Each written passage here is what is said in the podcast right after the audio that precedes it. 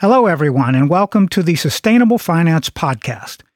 My name is Paul Ellis, and I'm your host for these programs about developments in this fast growing industry. Today, we're going to learn why the German federal state of Baden Württemberg passed a law on sustainable investing that blacklisted U.S. Treasury bonds as a portfolio holding. My guest today is Arnim Emrich, head of Treasury in Baden Württemberg Emrich and his team managed 35 billion euros of capital market debt and the state's 10 billion euro sovereign fund for future pension obligations. They also launched the state's green bond program in 2021, and Emrich has authored a law on sustainable investing, defining a common standard for any state entity investing in stocks, bonds, and other financial instruments. I'll welcome Arnim in a moment but first, I want to say a few words about our sponsor. If you're tuning in to this podcast, you already understand the crucial role finance plays in the transition to a sustainable future.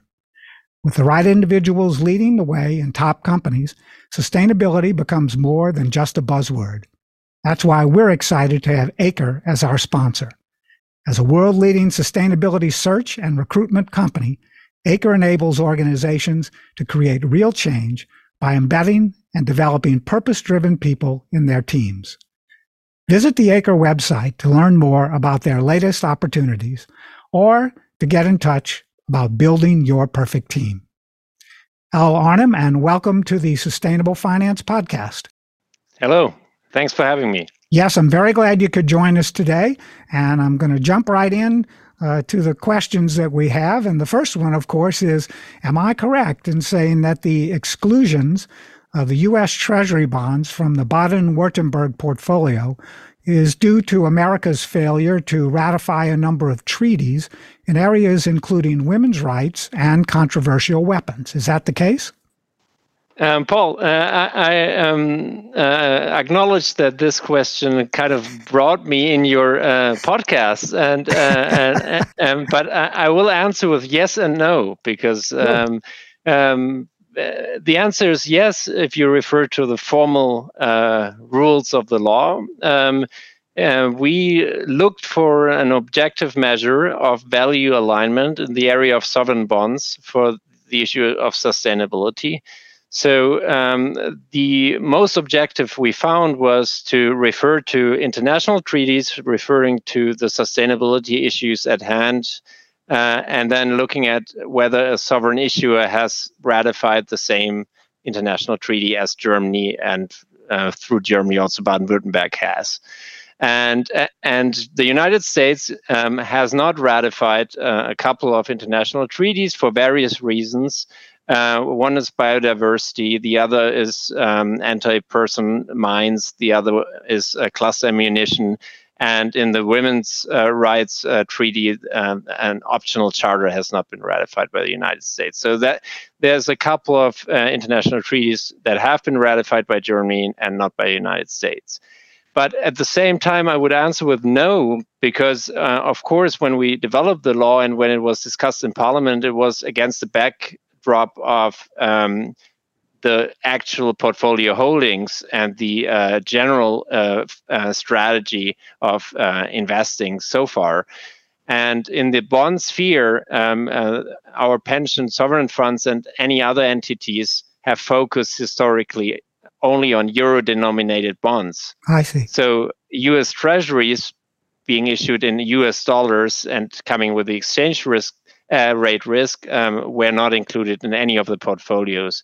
So, uh, on the one hand, yes, um, the rule would exclude the United States as an issuer. On the other hand, no, because we actually ha- did not have to exclude any uh, um, uh, bond or sell any bond because of that, because we didn't have uh, US treasuries in the first place. And what's also important to note, and you will maybe come to that later, uh, this is only regarding sovereign issues for sovereign uh, bonds. Uh, it does not exclude companies from the United States, corporate bonds, or stocks. Okay, but that still um, um, leaves the door open, if you will, to uh, issues, sovereign issues from other parts of the world. Is that something that you and your team need to be aware of and focused on? Um, not just limited to the United States, but let's say yeah. um, like from Singapore or from other uh, countries, other sovereign issues in the, the Middle East or in Asia. Those things need to be considered, correct? Certainly, and uh, and we did have uh, some euro-denominated bonds from uh, countries that have uh, not ratified some treaties that now have to be sold because of the law.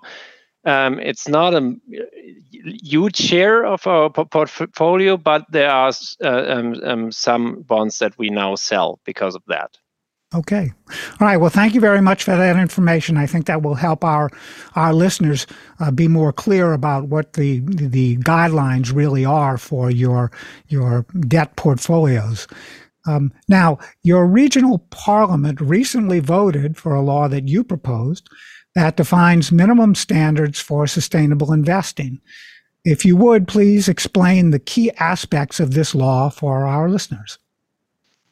Yeah, maybe a small specification for the start. I have um, authored it as a, a state employee, um, but of course, the initiative came from the political sphere uh, and uh, the current ruling government uh, of the Green Party and the Conservative Party that have agreed on such a law in their coalition treaty. And it was my job and my team's job to then um, implement uh, the general idea and, and, and, and, come up with a law that specifies the political will uh, um, that was formulated before. Um, and I'm I'm glad to to kind of um, summarize this law for you and your listeners. Um, on an abstract level, what the law does is really it changes the mandate for asset managers that work for us or uh, any of the state entities that invest more than a million euros. Um, because so far, basically, the magic triangle was uh, the rule um, that uh, guided investing. Uh, being return, risk, and liquidity. And it's called the triangle because there's trade offs between these three, and the asset manager and asset owner has to decide you know uh, how to manage these trade-offs and uh, um, now we basically changed this to a ma- magic square you might uh, say uh, where there's one more corner which is sustainability um, and that is the most uh, fundamental shift because uh, it's very different for asset manager to optimize um, the magic triangle and then have a you know additional criteria of uh, sustainability. Uh, because in case of trade-offs, then return risk always wins. Um, or if you uh, in, implement it in the mandate and it's you know on equal footing with return and risk, and and and, and the trade-offs have to be managed uh, directly, and that enables to also maybe sometimes you know forego some return uh, uh, or expected return uh, to, to, to reach better sustainability outcomes. Um, specifically, the law then breaks this down uh, on, on uh, different aspects of sustainability. And I just would want to highlight maybe three uh, major aspects. Um, one is um, climate change. And for the issue of climate change, uh, the law um, stipulates um, uh, decarbonization pathway. So it stipulates for the portfolio to decarbonize w- with respect to the scope one, two, and three um, greenhouse gas emissions by 7% annually uh, on average. And this decarbonization is roughly in line with the IPCC scenarios for the 1.5 degree scenario um, that has been agreed uh, upon uh, in the Paris Agreement. Um, the second aspect is uh, on environmental sustainability. There is um, a tilt or preference formulated in the law for companies that have a higher share of, I could call it green turnover. So, uh, turnover with solutions for environmental challenges. And uh, thirdly, um, we have exclusions um, for uh, fossil energy on the one hand, which is linked to the 1.5 de- uh, uh, degree scenario. And on the other hand, for any company that is um, assessed to be in significant obstruction with one of the um, 17 um, Sustainable Development Goals of the United Nations. And that includes the social aspects like health and poverty. Okay. So now, uh, my impression from what you've just said is that there are differences among the member states of the EU that might come into play with this kind of law related to the companies that are uh, are, are from those those states. Mm-hmm. Is that true? Because I think what um, what investors in America often perceive is that the EU operates as a unit, as one unit mm-hmm. when it comes to investment strategies related to sustainability. But it sounds like there's a lot of diversity even within the EU. Um, Paul, you're certainly right, um, and um, uh, I would say um, there there will be more discussion around that in the regional parliament. Really, the first questions were: Does this affect companies from our region? Um, so, uh, um, and and we said from the beginning it can't be, you know, a criterion uh, for this kind of uh, law whether uh, a company in this field is active here or not. Uh, so there are companies from Baden-Württemberg that now cannot be invested in. Um, uh, that and then of course you're true. Uh, yeah, you're right in terms of uh, other EU countries. Um, certainly, maybe the industry structure or the type of companies you find are different uh, from country to country, and certainly also the governance and uh, social uh, standards that go beyond the EU law uh, differ between the countries, and that might have effects on uh, on whether there are more or less companies excluded from from certain uh, member states. Okay. Well, thank you again for the clarification there. Uh, now, uh, a political question. Uh, was there or is there, on an ongoing basis, uh, political discussion and, and even opposition to a law like this?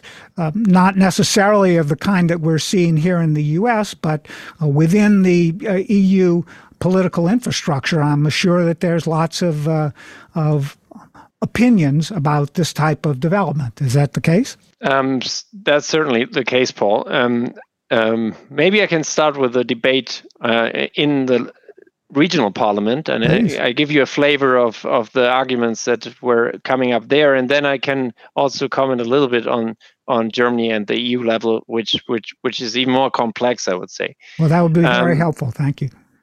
Um, on a regional level, the um, the Parliament has discussed the law, so the government proposed it. Uh, the ruling coalition, as I mentioned, uh, Green Party and Conservative Party has proposed the law, and then the opposition um, discussed it with the government in parliamentary hearings.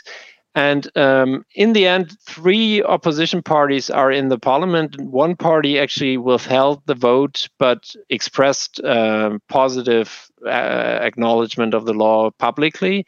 And two parties were voting against it, um, but for different reasons. One party is the the the I would say radical right party uh, in, in, Germany, the Alternative for Germany, which opposes climate change.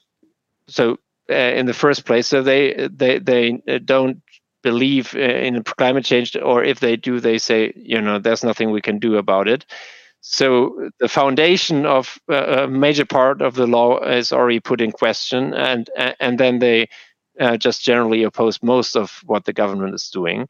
Um, and, and then there's a second party uh, that, that that's the Free Democrats. That's uh, market liberal, I would say, uh, and they oppose it um, mainly for budgetary concerns um, that it could uh, reduce returns and then affect budgets in the future. Um, and then there was also in the parliamentary de- debates, there were also specific discussions, not around the law um, as a whole, pro or con the entire law, but uh, with regards to specific uh, rules in the law. Uh, so one was uh, green genetic engineering, where there's a, a debate around whether that's um, still a sustainability risk, like uh, you know Monsanto uh, uh, and, and, its um, um, main product that really ma- makes also farmers dependent uh, and so on. Um, that certainly is seen critically, and the new technologies that might actually add to sustainability. So there was a really uh, uh, uh, intense debate on that.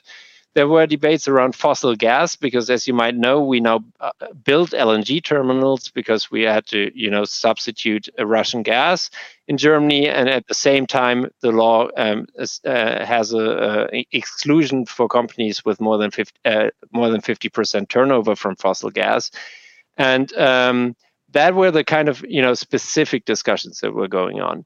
So if you ask me, compared to the debate in in the United States, the regional debate was still more a factual debate that you know uh, you can also engage as someone that's involved in the topics because politicians actually were you know debating relevant aspects. Um, uh, if you discuss about return effects or impact or uh, you know certain technologies all these debates are valid in my eyes and i think it's good that they they, they take place in parliament and especially because this in this case the asset owner is the state. The parliament also in the end is the uh, um, um, institution that has to decide on certain value judgments. So i think it's it's good that debate is taking place and it's also normal that there are differences on, of opinion and judgment on on these specific issues. What we don't have so far is this kind of camp building you know that esg is either bad or good that that that, that I observe in the United States, um, and I hope we never get there because um, because it's pretty much everyone that's in the finance sector knows that a part of ESG uh, analysis is just good investing. And, and, and then there's the question what goes beyond that whether uh, you know an investor wants to go beyond uh, things that uh, really affect cash cash flow projections uh, in the end for, for, for stocks or um, and, and, companies or not. And and there it becomes you know a, a value debate. But but uh, to j- just put it in two camps just uh, is not really giving justice to the to the to the topic well, thank you very much for that explanation. I, obviously, it's a, there's a much broader dialogue going on than most investors and or even financial advisors in the U.S. are aware of within uh, the the states of a country like Germany, for example, uh, and that that's really helpful to, to, to, for you to clarify that for us. Now, you've also um, been integral in launching a green bond program for the state of Baden-Württemberg in 2021. Uh, what was the rationale for the state government to issue green bonds, and how is that program going? Thank you for that question. Um, uh, basically, now I'm changing sides from uh, being an investor to being an issuer, and we actually started on the issuing uh, side um, to to you know look more into the sustainable uh, finance uh, market. And for us as an issuer, um, the green bond was just a very good uh, tool to showcase um, to the global capital markets what they are buying if they invest in a, uh, in a sovereign bond or in our case a SSA bond uh, of the state of Baden-Württemberg. Because we were always convinced internally that uh, the activities of a state uh, especially the state of Baden-Württemberg are, are very much oriented to towards sustainability that there's very many um, environmental aspects we're investing in as a state, but also social aspects like you know uh, education and and the like. And uh, so there should always have been interest in any uh, from sustainable investors in our bonds. But um, uh, as always in markets, you also ha- have to have some way to communicate that. Um, and we decided uh, to to use a green bond to do that. And and to broaden our investor base, um, but also to be a showcase um, maybe for other regional governments or regional companies to also think about green bonds. Um, and also as an internal um, um, steering mechanism, because the green bonds uh, has quite high standards for projects to qualify for it internally. So uh, it also gives um, feedback into the organization to care more about uh, impact evaluation, for example. So now, Arnim, how has the Green Bond Program been received by investors at this point, both within the state of, of Baden-Württemberg and elsewhere in the world? Uh, so far, I can say we're, we're quite happy. Uh, we started uh, with a, a, sub benchmark size of 300 million in the first bond. Then we had one with, with 350, and this year we in June we uh, were benchmark size uh, for the first time with, with 600 million. Uh, the size basically is linked to the amount of projects and expenditures that we can identify and document uh, on this high standard. So that shows that we have a development also on the expenditure side. Um, and the demand was uh, was good in all three issuances. Uh, in the last one, really, it, uh, it, surpassed any expectations. We had uh, eight times um, more demand than we had um, wow. issued. Um, we had 100 to 20 125 uh, i think uh, investors in the book um, uh, it was a very international book which for us as a, a regional um, issuer was um, you know a big improvement uh, historically we had a lot of you know quite german investors maybe some austrian and and now we we really covered uh, international investors we had uh, american investors we had um, um, uh, Middle East investors, and we had a lot of EU investors from Scandinavia, from uh, Netherlands, and so on. So that was uh, very good um, market feedback, and and enabled us also to to reach you know financially attractive terms um, in all these issuances. That's terrific. So, very briefly, how was the uh, the, pricing uh, uh, affected by that, by by the greater demand than you actually had bonds to issue? Yeah, um, you might have heard of the, of the term greenium for yes. uh, for green bonds, uh, and there's a lot of um, uh, research on that. And of course, we try to identify that. Uh, uh, also, in our case, usually we had uh, um, one to two basis points greenium, so we could price one to two basis points tighter than we usually could in a bond issuance of a similar size. Of course, uh, in our case, it's it's not a clear-cut comparison because you can only compare to secondary market curves. Uh, Germany issues uh, green bonds uh, and always has a twin uh, as a conventional bond, so they can you know prove uh, the greenium every time. in our case, it's based on secondary market estimates of, um, but but based on that, we had one to two basis points advantage. I see. Well, Arnim, thanks so much for your time today. We really appreciate you you spending a, a, a moment with us uh, to help us clarify for our investors and advisors here in the U.S. how these programs are working in the EU, and especially in your case in Germany. Where online can listeners find more information about the federal state of Baden-Württemberg's capital market and pension portfolios? And how can they get in touch with you regarding questions that they have about the topics that we've discussed in today's episode? So, getting in touch with me is easy in times of uh, social media. Uh, just uh, find me on LinkedIn, and uh, I, I, answer to uh, any contact requests uh, and messages I receive there. Um, and regarding the Green Bond program, there's a specific site, green minus bond minus B W greenbond.de, greenbond-baden-württemberg.de, and um, there's all the uh, information that um, investors need, um, green bond framework, investor presentation, and so on. Um, on the pension side, we have some German information online, but uh, I would rather refer to LinkedIn if, if there are questions regarding that. Terrific. Okay. Well, thanks again to Arnim Emrich, head of Treasury for the federal state of Baden Württemberg in Germany, and for our listeners, if you're ready to take your team to the next level, or if you're an experienced sustainability professional, visit the ACRE website to get in touch. With the right individuals leading the way in your company, sustainability becomes more than a buzzword. Let ACRE enable real change by embedding and developing purpose driven people in your teams. And to our followers, join us again next week for another episode. I'm Paul Ellis, and this is the Sustainable Finance Podcast.